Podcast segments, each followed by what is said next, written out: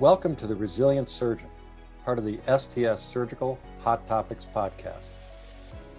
Our goal with the Resilient Surgeon series is to inspire our colleagues to be their best selves in and out of the operating room, using scientifically proven tools and recovery strategies of the world's top performers. I'm Dr. Michael Maddaus, and in each episode, I will talk to game changers who will share evidence based practices, real world strategies, and their own personal stories and experiences to help you build your resilience and to help you be your best self no matter what.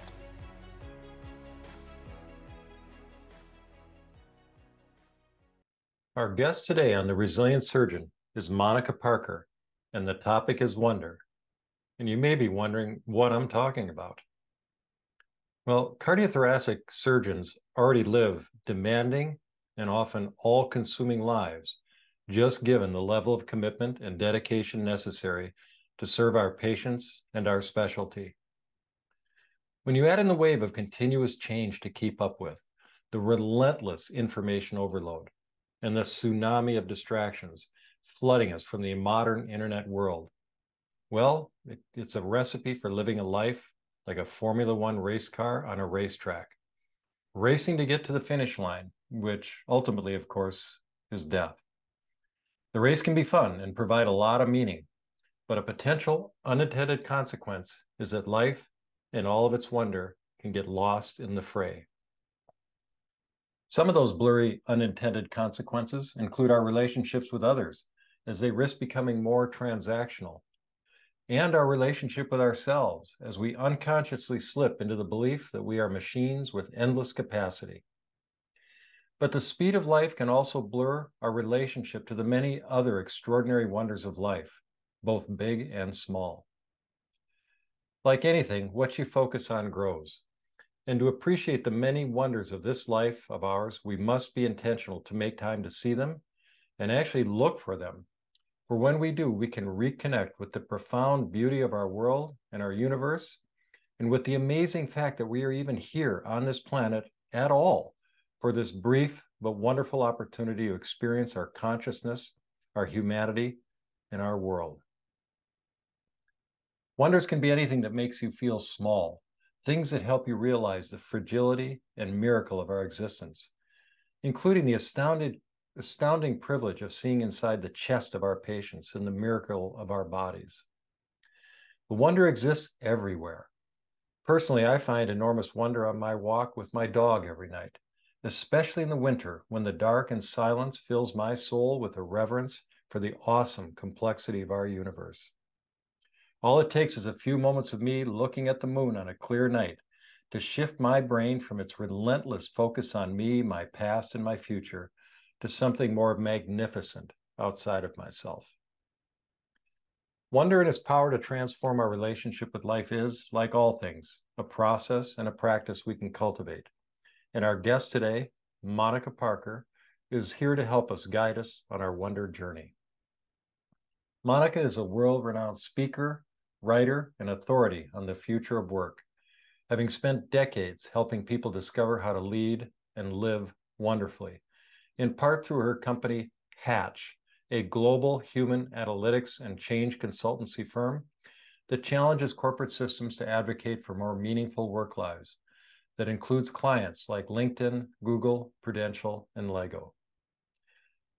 Now, Monica has also been an opera singer, a museum exhibition designer, a policy director, a Chamber of Commerce CEO, and get this, a homicide investor, investigator defending death row inmates. Monica is the author of the book Wonder, the extraordinary emotion that will change the way you live, learn, and lead. And it is an incredible work that is based on both science and spirituality and the merging of the two. In other words, our heads and our hearts. And in it, she shows us the key ingredients to develop our wonder muscles openness, curiosity, absorption, and awe. And how the practice of wonder, and it is a practice, can add so much to our lives and to our well being. And now I bring you Monica Parker. Monica, welcome to the Resilient Surgeon. It's it's an honor and a delight to have you here. Thank you so much for having me.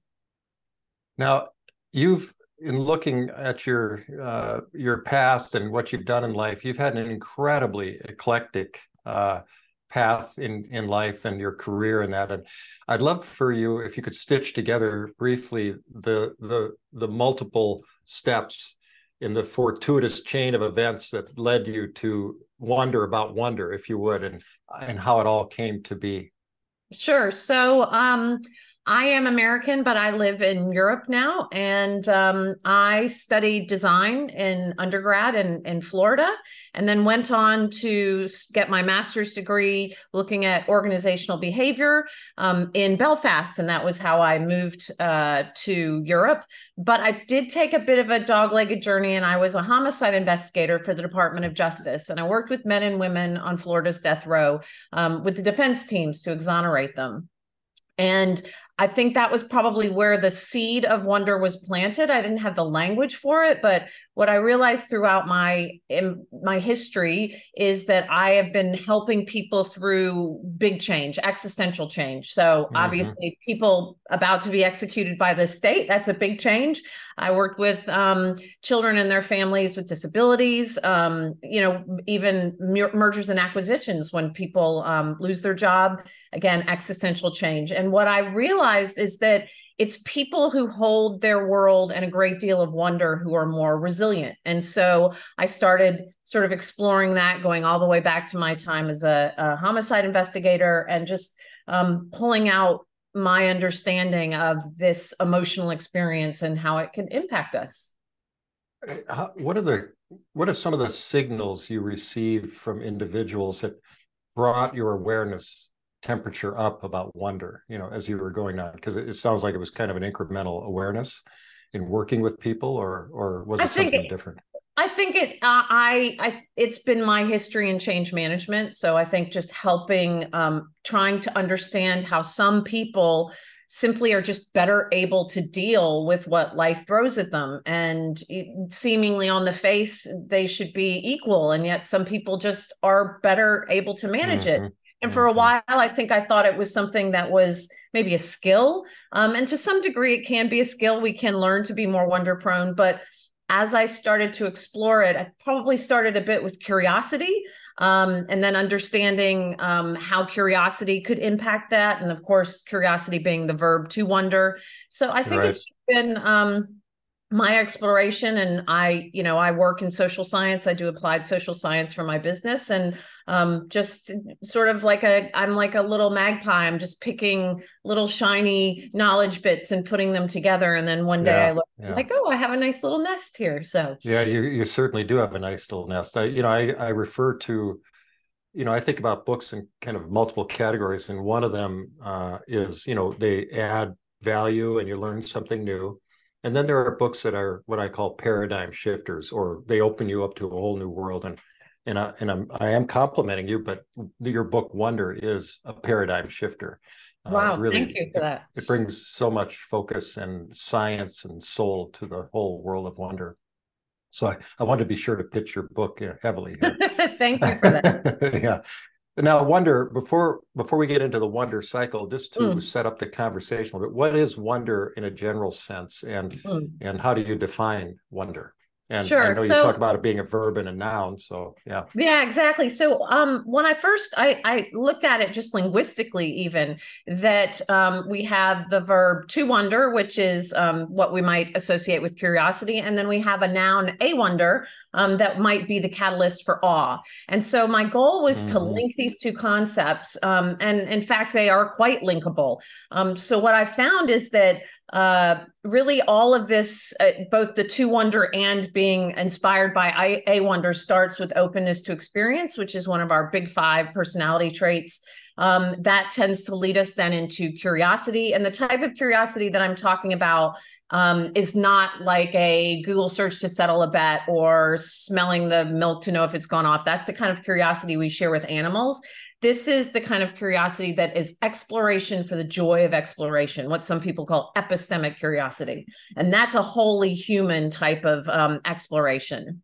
So and survival then, curiosity versus epistemic correct knowledge yes. curiosity for the yeah. joy of it for the for the for the experience of the mental expansion right. um and then moving from that into absorption, which is where we really it's a presence of of uh, a purity of presence, I guess, a presence focus, and paring back the noise that exists in our life. Um, and then we may be rewarded after that with um, an opportunity to experience awe. But one of the reasons that I didn't focus the book just on the component of awe, for starters, I truly believe it sits as a subset of wonder. But also, I wanted people to see that it's very approachable, that there's an on ramp to sort of the big bang of awe, and that it is a cycle because every time we experience one of these components, we're more likely to experience it in the future. And I wanted people to know that there was benefit in and of itself to explore openness to experience, to explore um, curiosity, epistemic curiosity, to explore absorption, and not just feel compelled to seek out that thing that gives them a sense of awe. We don't need to go to the Grand Canyon constantly. Is that what you're saying? Yes. So yeah, yeah. I think it, it, certainly we can, um, and that will give us a that will be an undeniable moment of wonder. But my goal with the book was that people would be able to find wonder in the quotidian, right? That mm-hmm, we would be able mm-hmm. to find it in the the little ways that exist in our life, and that's one of the reasons why I felt curiosity was so important to include in um, the wonder cycle because we naturally believe, obviously erroneously, that there is less to be curious about as we age. Um, and so keeping that curiosity muscle um, you know very well honed and uh, and focusing on the the knowledge that there is so much more than what we see in our day-to-day life that we sort of just speed through um, our existence and that if we just slow down and allow ourselves to be present that there is so much more that we could be seeing experiencing and feeling a sense of wonder about. Yeah for sure you know, that brings me to a thought about um, let's just pick the 1400s, right? And imagining what it was like then. So we didn't have all this knowledge about the science and everything else. And and I know from reading, you know, literature and and what we know about those eras that, you know, people saw things in woods, they heard things, you know, superstition, religious experience, you know, the the soul, as you talk about in the book, mm. and and you know, I I it's a guess because I'm not there, but I have a suspicion that there was a, a richer sense of that back then. And this is what I'm asking now.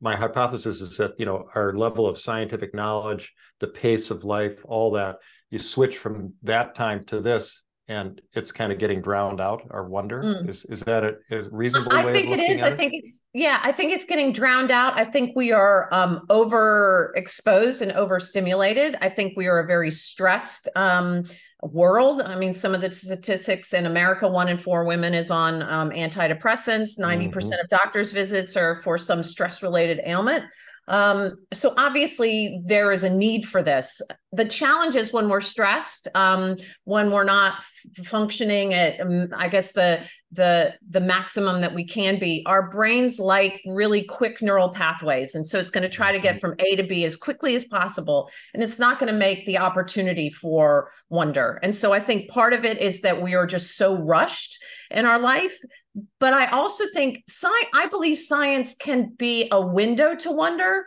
but some people will use it as a mechanism to explain wonder away. And so that's I what I meant. That's what yeah. I meant exactly. Yeah. So yeah. I think it's the lens through which you view it. So I spoke to some scientists who were very dry.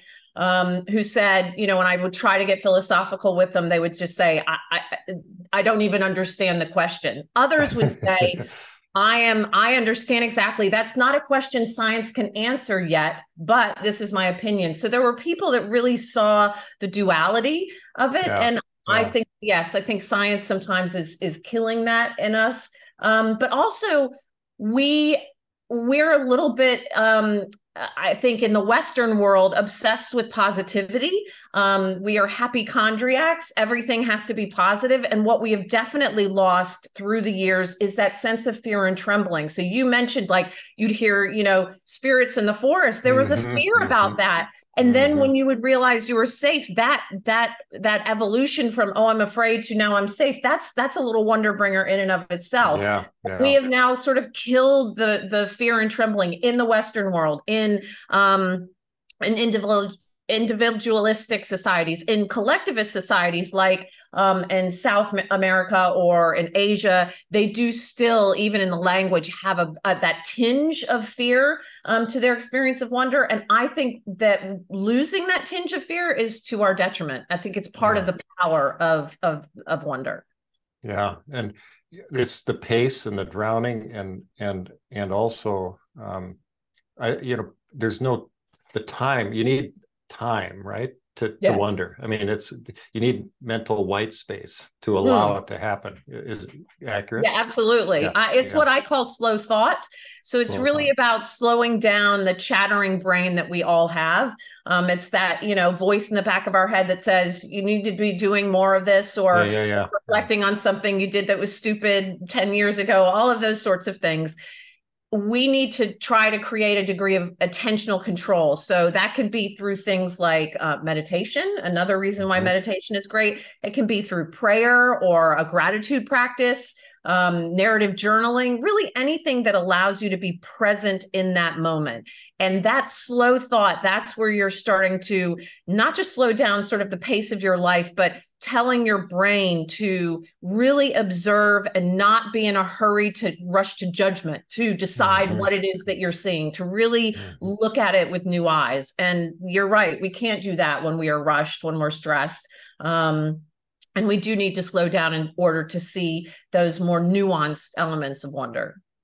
You know, I I love your glasses, and it it makes me think of uh, the idea that to to wonder and you're gonna we'll talk a little bit about this in the future but you know certain people based on their personality have a significant tendency to be like that trait wise yes. Uh, but we all need but the forces of our world can get this get us to not put the glasses on. And we all need to be intentional about putting the glasses on to reap its benefits. Is is that it yes is, absolutely yeah. So I think that it's really helpful. So uh, the way that I describe wonder, of course, is a series of states and traits. So if we look at openness to experience, that is a personality trait, one of the big five. By the time we're about 25, it's pretty well set, half based on our genetics and half based on our experience. Um, it's not to say that you can't change your personality, but it is not something that if you want to focus all your energy on that it's probably not energy well spent. It can certainly evolve over time. But what's helpful about knowing your degree of openness to experience is that you can then find sort of mitigators and supporters that will help um, uh, I guess, accentuate whatever it is that you have naturally. Curiosity is a state and a trait. So it's, we do have a tendency to have a certain amount of trait curiosity, but it can be dialed up in the state, in the environment. Absorption, again, is a combo of state and trait, and they believe that awe may be as well. And so some of it is we bring to the party, um, mm-hmm. but then understanding how we can manipulate that in a positive way, both within our environment, but also then with the way that we engage with other elements of our thought process in order to support those pieces perhaps that are you know less wonder prone and that's yeah, your yeah. sort of putting on the glasses is saying and a lot of that is just about priming. It's saying priming, i will find yeah, something. I mean that's what a, a i get asked what's a wonder walk? A wonder walk is you decide it is. That's it. You go on a walk and you say i'm going to find things to feel a sense of wonder about. And they found um, in experiments one group went on a regular walk the wonder walkers went on one sentence prime. You will find something to feel wonder about and um, the wonder walkers came back and had benefits for the following week, whereas the regular walkers were ruminating, thinking about their life again, that chattering mind. So a lot of it is even just priming your brain saying i want to find this. And when you do that with your brain it says okay i'm going to i'm going to commit cognitive resources towards finding it. You told me to find it i will. So a, a lot of this is just about telling ourselves we will it is there and we will find it the value of this, it seems to me, in many ways, is to take the focus off the self. you know, because um, you know, science has shown pretty clearly that the more we think about ourselves, the more unhappy we get. Uh, and so, it, and this brings me to the world of happiness. And I just wanted to highlight, if you or have you highlight, if you could, the notion of psychological richness mm. and and its and its power here in in this sure. world versus happiness. So Shigehiro Oishi, um, a scientist that developed the the idea of psychological richness, and what he says is that um, that happiness is it seems to be the indicator we think at the end of our life will be what has brought us the most satisfaction. But what they did is they looked at the um, uh, the obituaries of people of uh, did a meta analysis of obituaries of people, and what they found was a combination of the things that people said that they were happy that they had achieved, and then those things that they were sad they weren't able to, and those aggregated to be more about experiences, good and bad, um, and they and he termed this psychological richness now the way that i look at it is one of the reasons why I mentioned before that it's so important to have that sort of fear and trembling aligned with the uh, elation that's associated mm-hmm. with wonder is that it's a mixed emotion and mixed emotions are very good for us. Our brain likes mixed emotions. So happiness by its nature is is singly valence it's always positive just like fear is always negative. Mm-hmm. but an mm-hmm. emotion like wonder can be duly valence and that gives our brain it, it makes it stretch. It helps us start to allow competing ideas in our mind at the same time. Other ones are nostalgia um, Susan Cain wrote Bittersweet, and that's basically about nostalgia and a mixed emotion. Awe itself is a mixed emotion. And so having that mixture is so much more positive than just seeking happiness. And the other mm-hmm. challenge is we are just so bad as humanity knowing what makes us happy. It's mm-hmm. a term, a mm-hmm. psychological term called affective forecasting. And we generally think we will be happy after a certain benchmark or a certain item or a certain experience. And then we just go back to basically our happiness baseline, which baseline, was right. part of our, our personality. Yeah. Um, and so I want people to realize that happiness is not a steady state, nor should it be, despite what the self help industry wants to tell us, and that we can't. A normal person should not be looking at war on two continents and say, um, I'm happy about that but you can be in wonder. You can always be in wonder, even in the darkest of times. And so mm-hmm. I want people to see wonder and psychological richness as potential steady states as opposed to happiness is is fleeting. And no, I don't hate happiness. I've been accused of that. I don't hate happiness. um, you know, that kind of a segue here. And uh, my experience, uh, I did a lot of cancer surgery as a thoracic surgeon. And, you know, this is going to be true of my colleagues who do cardiac surgery too. But, you know, it's a very, uh, I guess I would say, psychologically rich environment, mm. you know, hmm. uh, the world of being a surgeon or a physician. And I used to, and I, and I use the word enjoy here uh, carefully, but I, I did. You found satisfaction from. I, I found a great deal of satisfaction from uh, contending with really difficult things with patients. And for example, if I couldn't remove a tumor, uh, and that meant that's it, there's nothing more to do, or you know, having to tell families bad news, uh, you know, these sorts of things. I found a great deal of satisfaction about having to navigate that, and it it brings up also the fact that the what you talked about, and that is the mixed emotions, mm. uh, because it was such a a, a, turbulent series of emotions. You know, I mean, uh, my own, the patients, the families, but I just found it, it, it, it, it so totally took me away from myself mm. and put it, it just allowed me to see the scope of humanity, our, our humanness, and and and it brought me to that place of wonder mm. but i hmm. didn't have the words for it back then but i just knew that there was something kind of magical about it mm at the and time. And I've heard so. that from uh, there are doctors who have been um, and and ministers as well who are in the room when people pass away, and they say that mm-hmm. there's almost a, a tangible sense in that space that's happening. And what you're describing is what um, scientists call small self, and yes. it occurs when we feel like a small part of a bigger system. And that's really what we're seeking from a wonder point of view is to connect with that knowledge that we are just one little mote in a, a whole universe of minuscule experience. Yes, yes. Yes. And that to to appreciate that when we do that, it makes us feel small, it makes our problems feel small, and then it makes us very pro-social, which is that it means we want to step forward into the world, that we want to participate, that we want to um, contribute, be more humble, be more um, grateful, to mm-hmm. have better relationships that are stronger and based on authenticity, um, more empathy. So all of these, you know, if and you can take it two ways. I think some people may might have had that experience and it gave them a god complex. So i think that some yeah. of that might be also how you experience it because i mentioned to you that my father is a surgeon and i do think there's to some degree a little bit of a typology. Um, mm-hmm. and so i think some of that is how what lens you choose to see through. Yes. Yeah yeah yeah.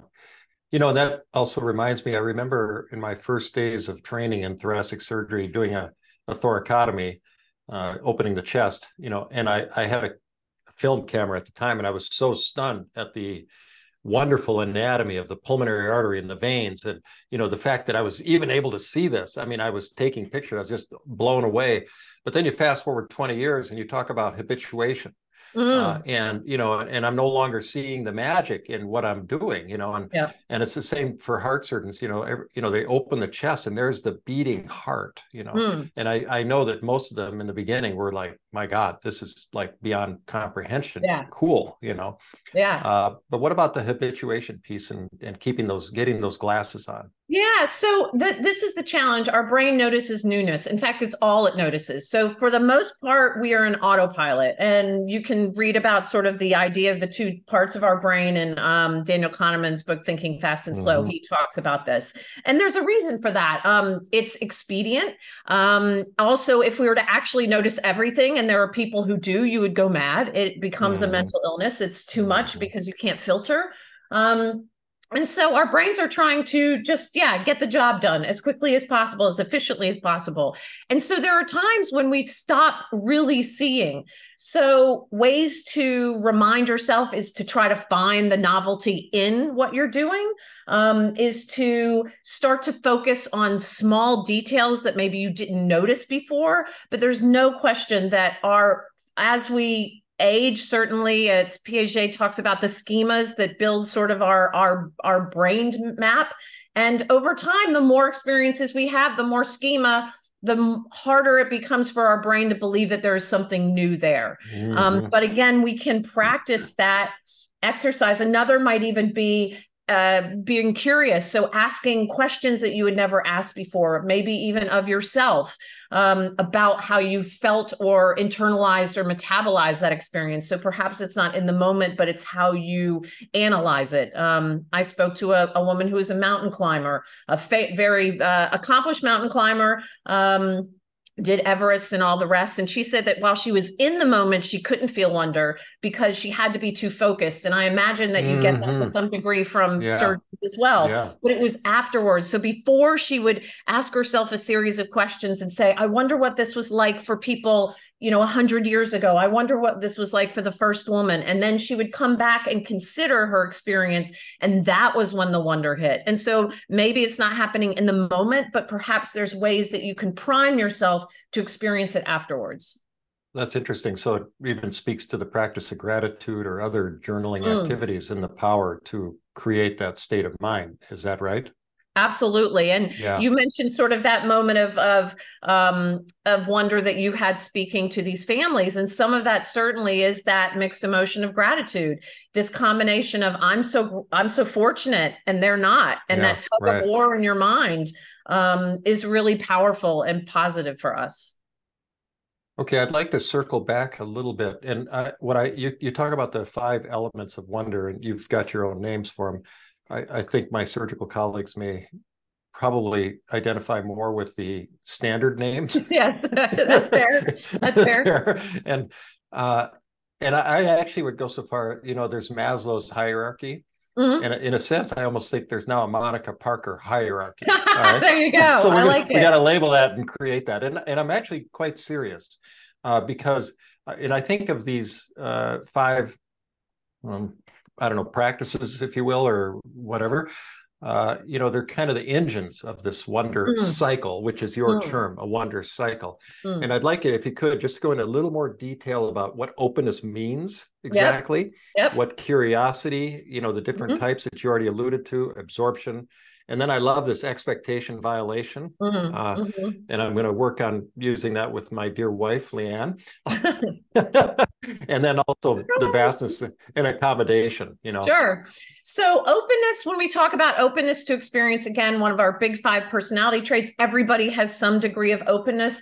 But when I'm talking about openness in this context, it's really about openness to ideas. So that's sort of the subset that if we can be open to ideas, then that primes our brain for um, for the future parts of the wonder cycle. And in particular, if we can hold two competing ideas in our brain at the same time, that really starts to prime us. It gives us the the concept of nuance um, what it also does is it is the antidote to polarization. So I do have an opinion that um, that schools today are teaching to rote memorization and to standardization, and in that, kids are learning a single right answer. And I imagine in some degree you learn that in medical school as well. There's a, there's yes. an answer.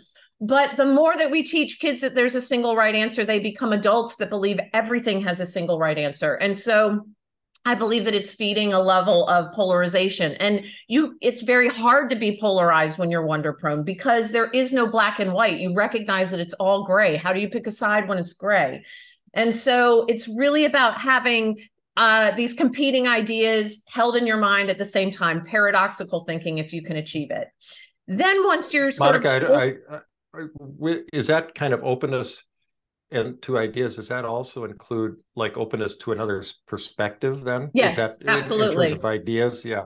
And that starts to get that's where it links into curiosity. And so some people say that that curiosity is almost is basically an outcome of openness to experience that mm-hmm. um, it is that that natural um, evolution of being open to new ideas to then wanting to explore them. I mean, that's what the basis of our humanity is. So when we talk about um, curiosity, again, I said epistemic, there's so many different people don't realize that there's so many different um, uh, models of curiosity, you know, half a dozen at least that are validated, but they tend to fall into two camps. There is a type of curiosity, again, that I said that's like a Google search, and that's, I call that surface curiosity. And then there's mm-hmm. deep curiosity, and that is the exploration um, for the intent of it. But this is where you get into sort of the interesting bit that you said about the perspective because at the end of the day what is empathy but deep curiosity about the human experience mm-hmm. and so mm-hmm. really that's what you start to find is that um, this kind of curiosity is about your own experience about your inner world it's about the world in which you inhabit it is about other people's worlds and so it really that that element of deep curiosity becomes a and as you said an engine for so much of the pro-social benefits of wonder because it's very hard to be judgmental if you're curious right you it's you you're you're exploring rather than judging. You used a term there and i want people to really grasp this because i think it's so important. Curiosity as well i use the engine thing again an engine of pro-social mm. activity or thinking. Can you yeah. just tell us what you mean sure. so pro-social is any um any emotion or any activity that is in benefit of other people. So it is um, something that is not selfish. It is something that uh, that furthers relationships with other humans, and so mm-hmm. that's what we mean by pro-social. You know, friendliness, kindness, gra- um, uh, generosity. Those would all be sort of pro-social emotions. Empathy, again, pro-social. So anything yeah. that is about strengthening the relationship and and um in, in support of other humans. So then when you move from that deep curiosity we will naturally hopefully fall down sort of a rabbit hole. And this could be the um, purity of focus you get from a flow state potentially. Um, it could also be again that that sense of quietude that you get while meditating or during one of these slow thought practices and it could just be really just being present and aware in your world. It's interesting because absorptions is sort of a strange beast. Um, it was, it's started being researched, and the the tool that um, exists today called the Tellegen absorption scale. Really, mm. it's about um, it, he was studying the propensity towards people to be um, uh, to be hypnotized. So he was really trying to understand how could you draw people into that level of absorption. And some people think absorption might actually be a type of hyper curiosity where you're so super curious about something that everything else falls away. Mm. And so it, it's a natural outcome. Again, just like openness is a natural outcome into um, into uh, curiosity. Curiosity, curiosity yeah. naturally feeds into absorption. And then when we're deeply absorbed, we're in the process of seeing patterns that we expect to complete a certain way. That's what our brain does. I've seen this, I'm exploring. This is what I think will happen next. But if something occurs that is unexpected, now, of course, that can be a big unexpected, like maybe showing up and seeing the Grand Canyon for the first time. That's a big wow. Seeing your child take their first steps. But it could be something as small as a new idea or, um, you know, a turn around a corner that you hadn't seen before. But what scientists call that is an expectation violation. And so the degree of that violation of your expectation is what um, what determines the degree to which you will feel awe. And so that's the, really degree that, to which you wake up. Correct. Yeah. Yeah. Wake up. To which yeah. you see it. And I, I love to use the, the um, example that um, uh, Frank Lloyd Wright, he, you know, one of the most accomplished architects, undeniably. And if you ever see any of his, uh, uh, you know, constructions, his designs, he liked really tiny, tiny hallways um, that were quite uncomfortable. You almost felt like you had to dip your head or something. Um, but these dark, tiny hallways would open up into these huge, cantilevered, light filled rooms. And so, without even knowing the science, he appreciated, he understood that that that differential that change would elicit eye blinking wonder in the viewer and that's really what it is it's saying to your brain notice this it's new it's different it's unexpected and then you move from absorption into awe. And the reason I give two um, components to awe, the wow and the woe, is because there really are two phases of awe. So the first um, is where we experience something that, as you said, makes us feel small. So something so vast that we feel small. It can be physically vast. It can, you know, like a, a mountain or a seafront. It can be emotionally vast, like again, our relationships, like death potentially and it can be um, cognitively vast. So the idea of a folded universe, um, mm-hmm. and that starts to make us feel small. Now, when we feel small, our brain is trying to understand, well, what just happened and make sense of it. And in that moment, our brain is highly plastic. And so, what now happens is what's known as accommodation. So, this is where we've gone from the wow, and there's actually a face that people make when they experience awe the eyes will open and uh, mm-hmm. breathe in and then afterwards that that's where you sort of exhale and go whoa that now you you're starting to understand trying to metabolize what's happened and your brain is accommodating that new information.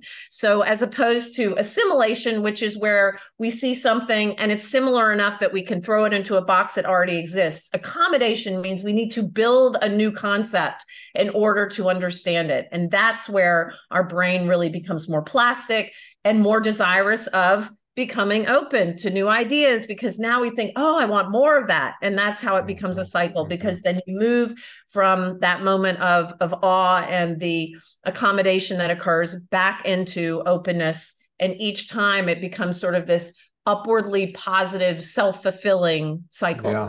An upward spiral, upward positive hmm. spiral. Yeah, it's really true. And it, it, you know, you're what you just talked about there. I just want to say again, uh, how uh, for my for our listeners how you have taken the science. I mean, this is not a book um, that is uh, just okay. Here's what Monica Parker thinks it's based on whim, whimsy.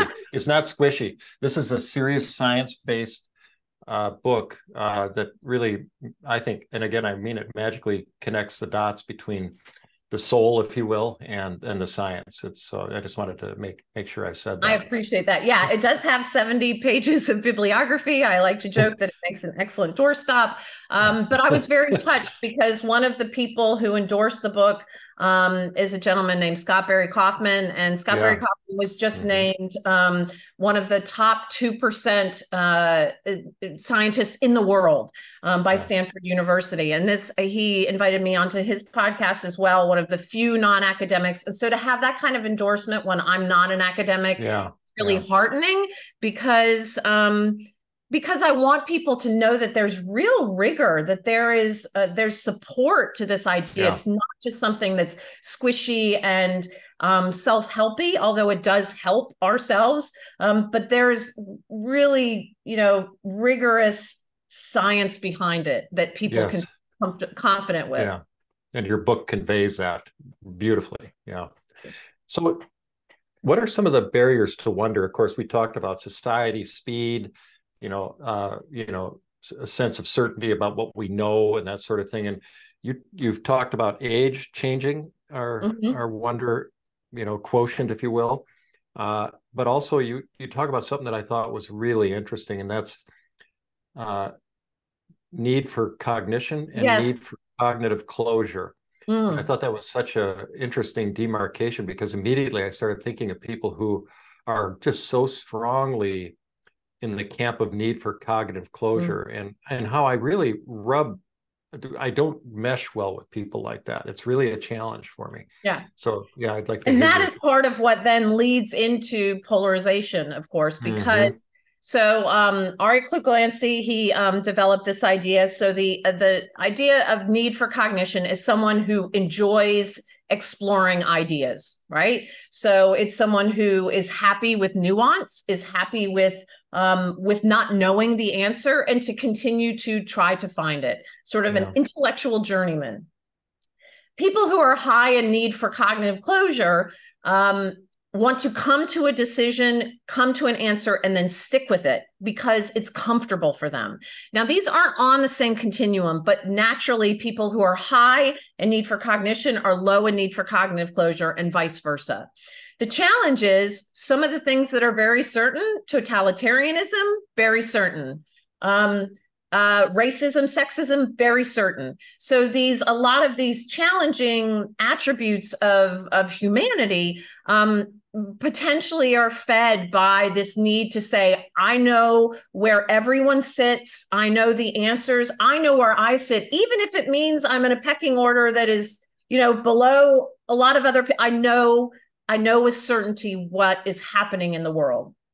So yes it would be difficult sort of to have a communication with somebody who is high in need for cognitive closure against someone who's high in need for cognition. But the great thing is that those are both very changeable. So while we can't change our openness to experience all that much these two elements are incredibly powerful to the way that we perceive new thinking and new ideas, and they can be exercised. So we can work ourselves out of being someone who's high in need for cognitive closure and being somebody who is higher in need for cognition. But a lot of that is about um, coming comfortable with nuance and becoming comfortable with gray areas um, and not feeling the need to speed to a solution, but rather to sort of sit in the unknowing. And it's very interesting because some scientists are very high in that need for cognitive closure. Right. It does. It's got nothing to do with intelligence or anything oh, else. No. It's, it's, yeah. Absolutely not. Some of them were, they had to, and that was why, you know, some even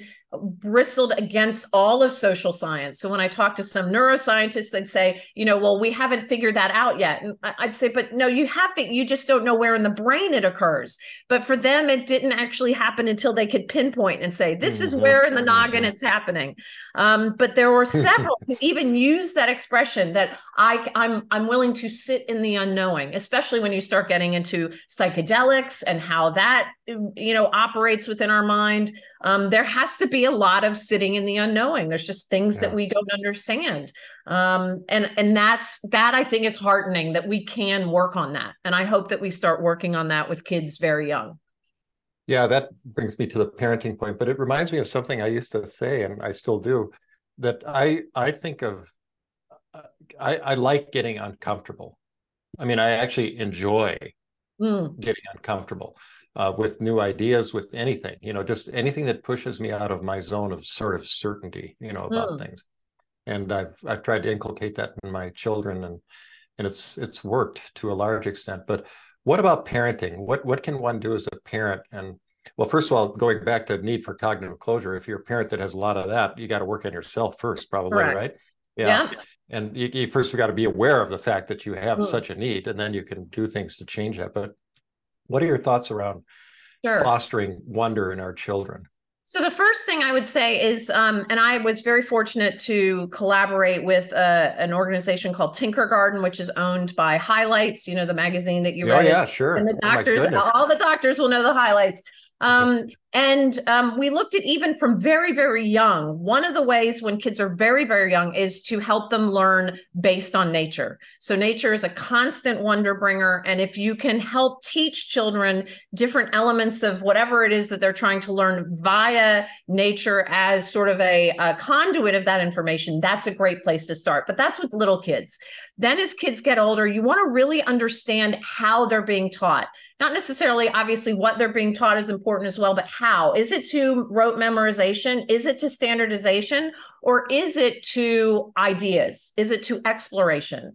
If it is to standardization and memorization, then you really want your kids to understand that that they're memorizing this for a purpose but that doesn't mean that there's all that there is so one of the ways that i think is great to do this is debates at the dinner table you know find Mhm. out what they're learning find out what they're certain of and be a bit contrary you know not be a jerk but a little bit like okay well you learned this but what about that and Mhm. help them start to see that there are a lot of different ways to look at a a, a situation um, a problem uh, an answer and to help them start to see that nuance. Another great way is um, museums are just natural wonder environments. So anytime that you can bring a kid to a museum um, that is just another way to add these layers of um, of understanding to them. But I think the first thing that you can start to do is to help them recognize that um, that everything is nuanced, that everything has shades of gray, and start helping them grow that muscle by some little healthy debates and helping them see that there is more than just the position that they've taken.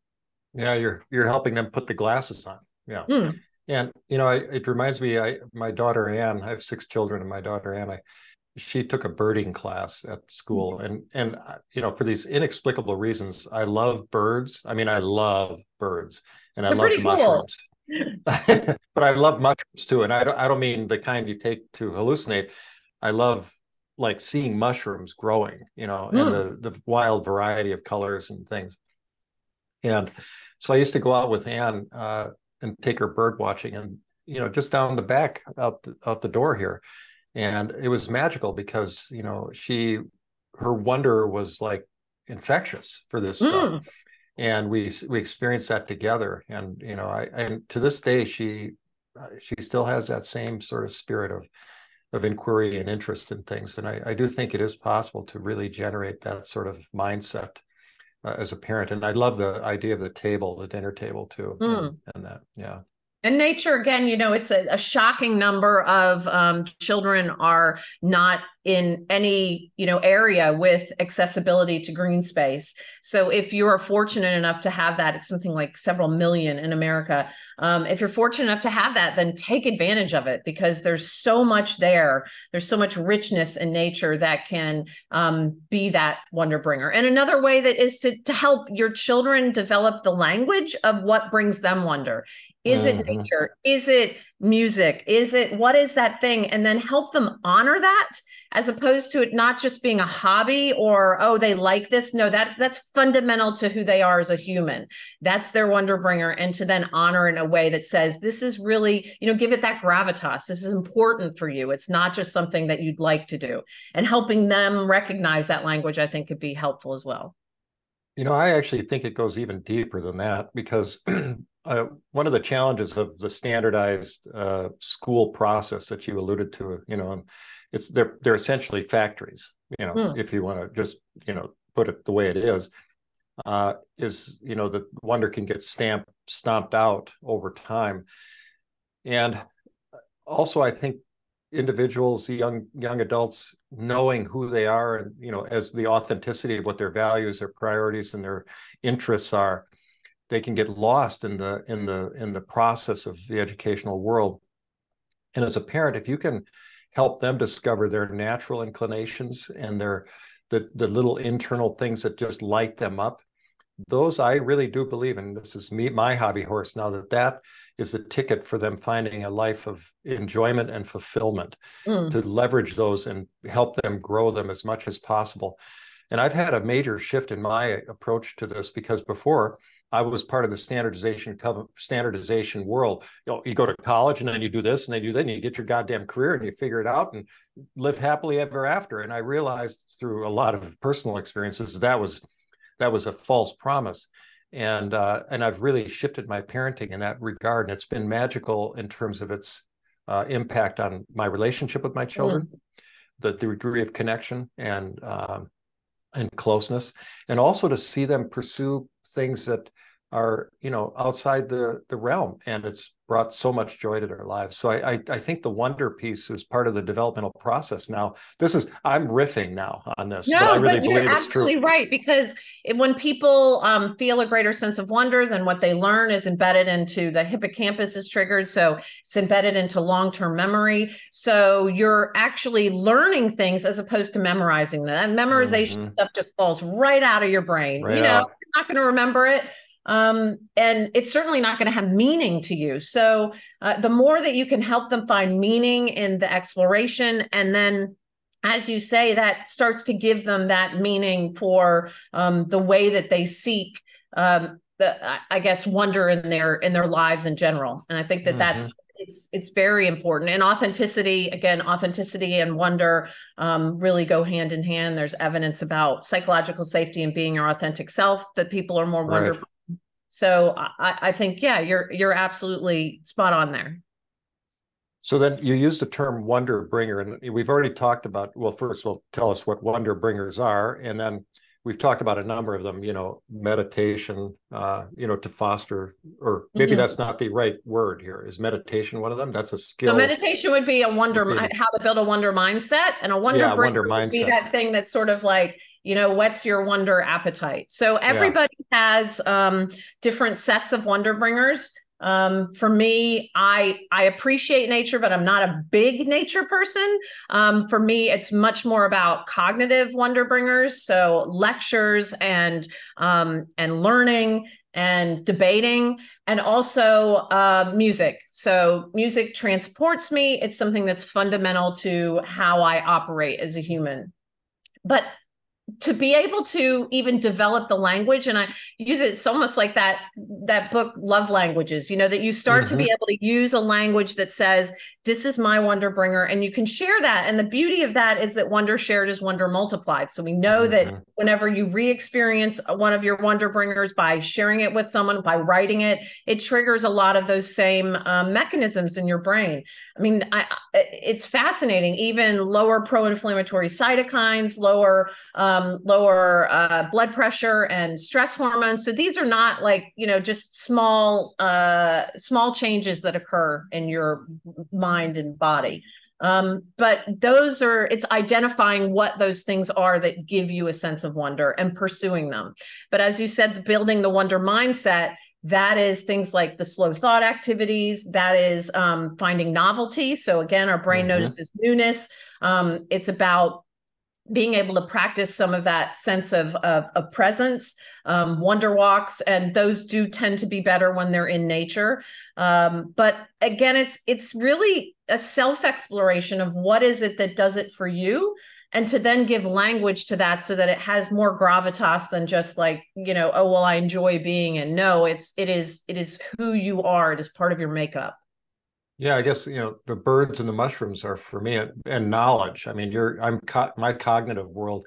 I if I was left to my own devices, I would just sit and think and write, you know, all day long. You know, and, and I loved writing just, this book, and the, my favorite part was was just the research, research, research, research. Research. Yes, I, I loved it. Yeah. And at some point, yeah. my editor was like, "You have to stop. you got to stop. you got to produce it." Yes, yes. Yeah. that would that would be me.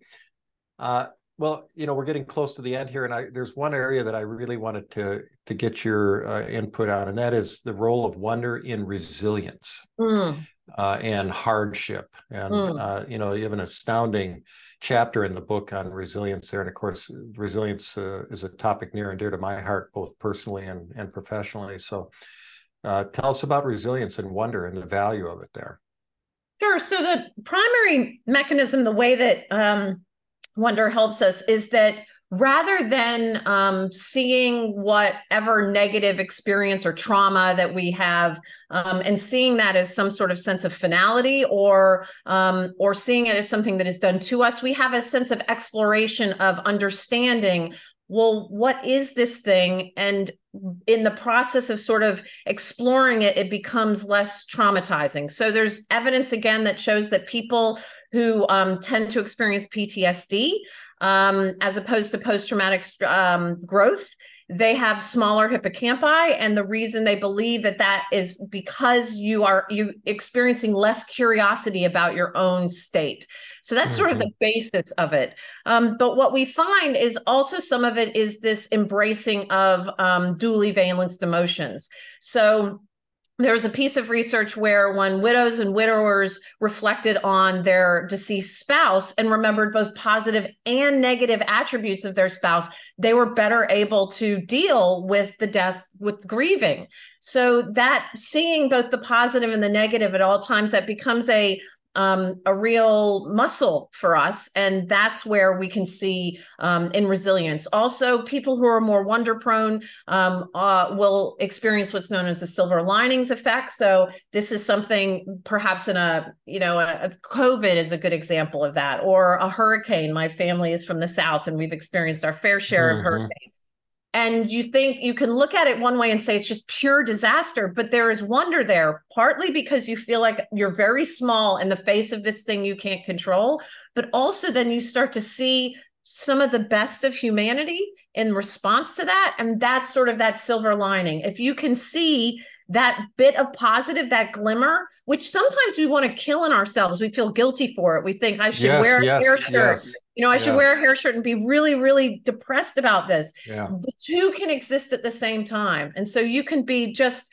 gutted and and so bereaved and and lost about a situation but at the same time if you have that sense of exploration and you're able to see those glimmers of awe that buoys you um, and I love, you know, the story of uh, of the gentleman uh, Steven Callahan who was uh, adrift mm-hmm. for something like eighty days, and and that's a book by the about, same name. Yeah. yeah. Oh, there you. Yeah. And he's yeah. yeah, and he was his story talks about how he is in the absolute depths of horror, and yet he can't not be amazed at the beauty that he's in, and he felt that that was really um, critical to his survival was holding on to that sense of of wonder. And sometimes in a very sort of perverse way he even misses it because he said there was such sparkling clarity of wonder when you're in that environment. So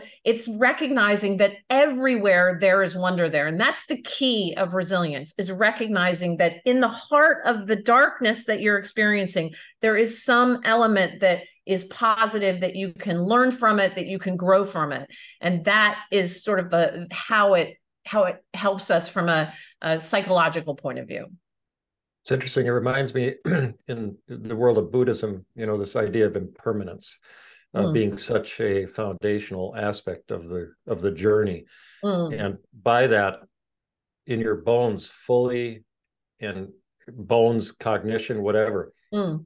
fully embracing and accepting the impermanent nature of everything our hmm. bodies mm. our lives the world at large and i just had an image uh, of lying in that boat out in, in, the ocean like he was and that certainly must still instill a deep sense of impermanence and mm. i just wondered if there's some if that's even sort of a gateway into the land of wonder to some extent Absolutely, and you think of that. You think of the Zen precept of uh, the of the beginners, um, beginner's uh, mind. Yeah, the beginner's mind. Um, Rainer Maria Rilke talked about always be mm-hmm. beginning. So yeah. if things are impermanent, then they're in a constant state of uh, of growth, of being born, and of dying, and it's and it's yeah, a, yeah. a, constant cycle. So if you choose to, then you can always be you're being reborn all the time through new eyes. So yeah, I think absolutely that sense of impermanence, that sense of um, of seeing newness,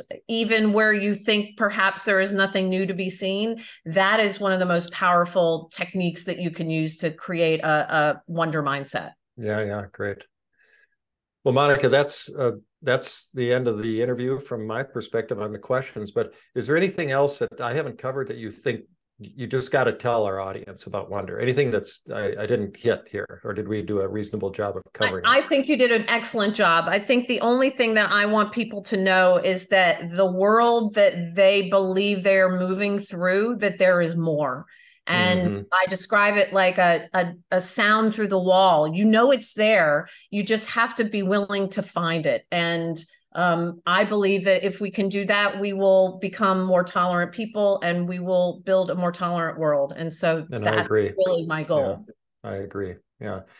Well, thank you for your work. Uh, thank you for this splendid book. And thank you so much for taking the time out of your day and week to spend it with us here on the Resilient Surgeon. I can't thank you for your time and including yeah. me. I really appreciate it, Michael. Have a good one. Right. Yeah, Bye-bye. you too. Bye bye. This has been The Resilient Surgeon, a podcast brought to you by the Society of Thoracic Surgeons. Thank you so much for listening. If you like this podcast, please rate it five stars and let your friends, trainees, and colleagues know about it. On social media, you can use the hashtag BeYourBestSelf. More information about the Society of Thoracic Surgeons is available online at sts.org.